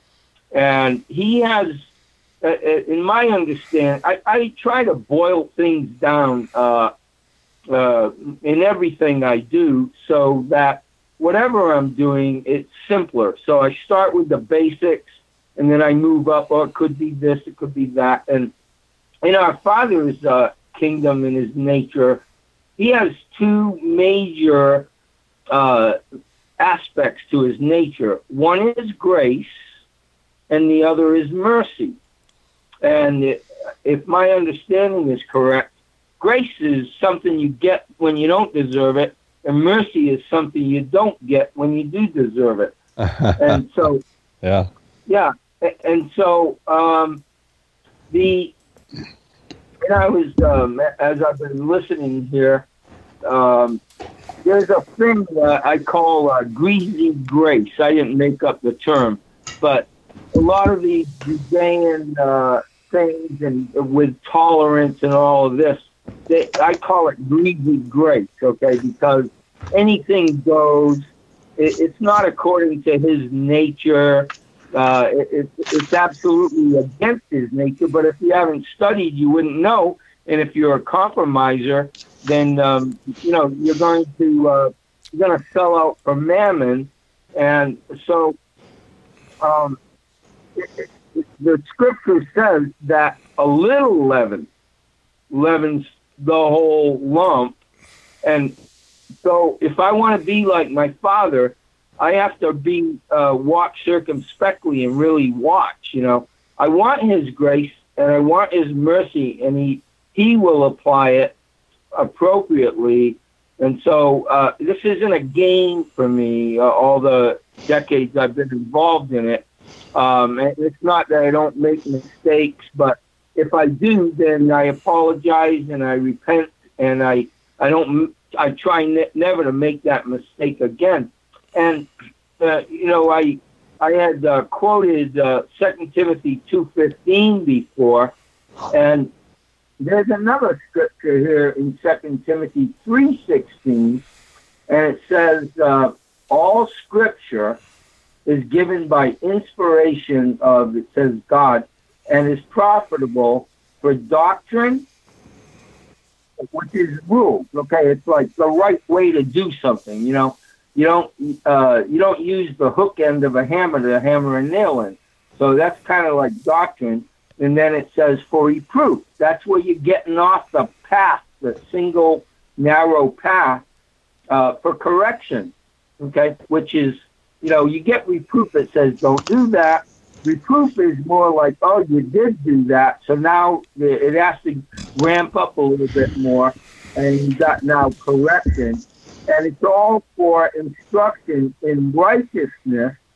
And there's a colon there, and it says that the man of God, and you could probably choose that to be the child of God, uh, may be perfect, thoroughly, I mean, excuse me, truly, inside out type of a work, furnished to unto all good work, to, to be able to do all good works. And then the last scripture I want to share here is um, uh, it's from uh, the second epistle of Peter, uh, 121, uh, well, 20 and 21, and it says, knowing this first. Now, when I read a word, knowing this first, it must be pretty important. And it says that no prophecy of Scripture and so we could call this prophecy of Scripture as instruction, like, okay? Because that's what prophecy kind of is, okay? It's given to a, uh, a special um, child of the Father, because there have been women prophets, there are men prophets, so uh, I want to be correct, uh, you know, not really, but, you know, but uh, knowing this first, that no prophecy of Scripture, none of it, know this first, that none of it is of any private interpretation. So when we get it in the original, uh, coming from uh, inspiration from somebody that's getting that message from the Father, it, it's not an opinion. It's not coming from, um, you know, just uh, some Tom, Dick, or Harry. So we, as um, those that study, we have to be very careful what we say, what we teach, because everyone will be judged accordingly. And if you're speaking, it's one thing if I'm just talking between me and someone else, but it's another thing when you get on the air and, you know, ultimately a million people could hear you. Uh, there's that trepidation there because we're, in a sense, representing our Father and His Word. And so these things are not to be taken lightly. How I act, what I say. Uh, I mean, for me, it's the most serious thing I could ever do. Well, Doug, I promise you that the words we say on this platform, we try and say sincerely, and we take all this stuff extremely seriously. I know. I'm with you. And and the the fact that we can take these things that affect and manifest in our lives on a daily basis so much that have an effect on not only our lives but people all over the world and we can take those things, synthesize them down, show how the whole thing is set up and operates, and be able to give people not only a shot at their freedom if they choose, but certainly with a little bit of work, a shot at some sanity. Because otherwise, you don't understand what the hell's going on in the world if you don't understand this. Um, Roger, I'm going to chime in with one more thing, if I can. Yes, please. About that, and that was, I'm glad he brought that verse up about private interpretation. I listened to a debate between a Protestant and a Roman priest once, and that Roman priest just kept hammering away at well, you fellows think that every man's his own pope and you can have a private interpretation of the Bible, but we don't say that. We say you must have the interpretation of the Mother Church and on and on go about the authority of the pope. Well, that has nothing to do, that verse has nothing to do with me deciding what I believe the Bible says. What that verse is talking about, the whole context and the words themselves, you can go right to the verse, is about the source of the written revelation of God. And he says there, uh, the scripture, the writings of God, are of no private interpretation. And what he's not, there's no command given there. He's making a statement of fact. He's talking about the fellows that were the that, that wrote the autographs, the original writings that wrote them, the writers of the Bible. We know who most of them are, of course. He's saying that this is an ablative of source in the Greek tongue. It means no writing is a private production in other words, the writers of the Bible did not, and the word interpretation is used there to translate the Greek word uh, hermeneutics. It's the word we get our hermeneutics from. Hermeneutics means to interpret. They received the revelation of God, and then they had hermeneutics and interpretation means literally in the Latin tongue to transfer the information. As one fellow said, they got a massive download from God, and they had to transfer it over to us. How did they do that? They wrote it down. They wrote down what they saw and understood. Some of them were conscious of the fact that they were writing scripture. Sometimes they weren't. The Bible's clear on that too. But whatever happened, they had to transfer it over. That word interpretation is an unhappy translation at this point because the meaning of that Latin phrase has now changed. We take it to mean something other than it is. But the word hermeneutics and the study of hermeneutics, we take that word from the New Testament, means the study of how you get the point across. When we talk about the Bible today, right now on the air, we're trying to get the points across that it says, and we're trying to describe what it says that's called hermeneutics. That's the word that's used there. And that's why he says in the very next verse, he says, The men that wrote the scriptures were as men that were borne along by the Spirit of God. And the word that you choose there is the word that uh, is used in the book of Acts, chapter 28, to talk about wind filling the sails of a ship they were borne along by the Spirit and they wrote down, then they transferred over. That's the old meaning of the word interpretation in the Greek text, the hermeneutic word, the Hermes. Hermes, Hermes was the Greek, Hermes was the messenger god. Mercury to the Greeks, Hermes, he was the god that had the wings on his feet, if you remember in the old days, Marathon Oil Company. He's on the uh, dime, uh, had, Mercury dime, yeah. too. Yeah, and the Mercury on the dime, same guy, had little wings on his feet. He was a runner that carried the message from one city to the other. By the he's the guy, the marathoner that uh, we fashion our marathon after was one of those kind of fellows. He carried a message. Well, that's all people who describe the Bible trying to get the message over from from from the scriptures to the hearers. That's what the writers of the Bible they were trying to get the message over. They were prophets. That means they represented what God said before men. That's the opposite of the priest. The priest represents men before God. But the whole context there of that verse and that you brought up is about the source. Where does the scripture come from? How does it get to us? Not how we interpret it. it has nothing to do not a private interpretation. That meant not of a, a, private interpretation of the men that wrote it. That's what it's saying there. So we are responsible as individuals to discern what it says and to work at it, as you pointed out a while ago, to sweat over it, to worry over the words of the Bible like a dog worries over a bone, so we can get to the pith of what it says. Yeah, no, William William Tyndale called it the pith. He said you chew it up like cud, and you you're looking for that pith of truth in the fruit, and that's what you want. To use another analogy, but as a dog worries yeah, over, oh, What's remunerate. that? Rem, remunerate. Yeah, remunerate. Chew the cud. That's right. Uh-huh. That's what it says ruminate, in Ruminate. Ruminate is the way you say that. I love that word. Uh, Brent, uh-huh. so they can ruminate over all the stuff that you do because you're such a wonderful source and a wealth of information uh, for the people that don't know or might not know how to get more of you. Please inform us here at the back end of the program.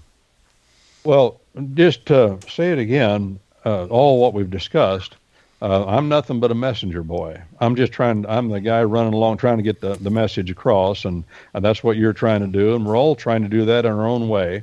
And uh, but if you uh, want to get more of what I think getting the message across, you can go to www.commonlawyer.com and you can find there resources for free. I think there are 200 audio clips. Uh, the books I've written, I've got a, a, translation of the Bible. A common lawyer translates and annotates the Bible from the original tongues, the Hebrew, the Chaldean, and the Koine Greek. Uh, raw translation, the winterized version, people call it, of almost 14,000 footnotes now in that Bible. You can get that. If you want it, go to the contact page and email me and uh, tell me you want to try to get a you want a copy of the winterized version of the Bible. A common lawyer translates and annotates, and uh, you'll be emailed back and told what to do to obtain a copy. You can also find other books there, and also at Amazon.com. Just type in my name, my name, Brent Allen Winters, and my name's on the website. It'll, all my books will come up on Amazon.com. Uh, comparative law text. You can hear me, of course, on People's Patriot Network. I noticed on the West Coast, I think I come on at 7 o'clock in the morning. So that'd be 9 o'clock in the morning Central, uh, 10 o'clock in the morning Eastern, and uh, on People's Patriot Network, of course, this show. And then on Saturday mornings, we have uh, law classes. You can go to the website, commonlawyer.com, and see how to participate in that. You can see me, but I can't see you. Then on Sunday morning, we have in church. In church and we're going through the Gospel of John, and you can uh, see me again and listen, but I can't see you. That's all on the website, commonlawyer.com. What a busy guy Brent Allen Winters is. We're glad to have him here on Fridays and on the rest of the schedule, too. Brent, we'll see you next Friday, buddy. Maybe we'll have our tech stuff straightened out by then. Your microphone sounds real good by the way. Oh, good. And uh, we'll get better. You know, just take baby steps, trying to walk the right path. Certainly glad everybody that tunes in is along. And you guys have a great weekend, and I'll see everybody on Monday. Brent, see you next Friday, buddy. Look forward to it, Roger. Thank you all. Okay, you guys have a good weekend. Try and get you organized. You are a mighty good messenger, brother. Unbelievably good. You're right, Chris. Thanks, all of you. Okay. Mother Earth will swallow you. Lay your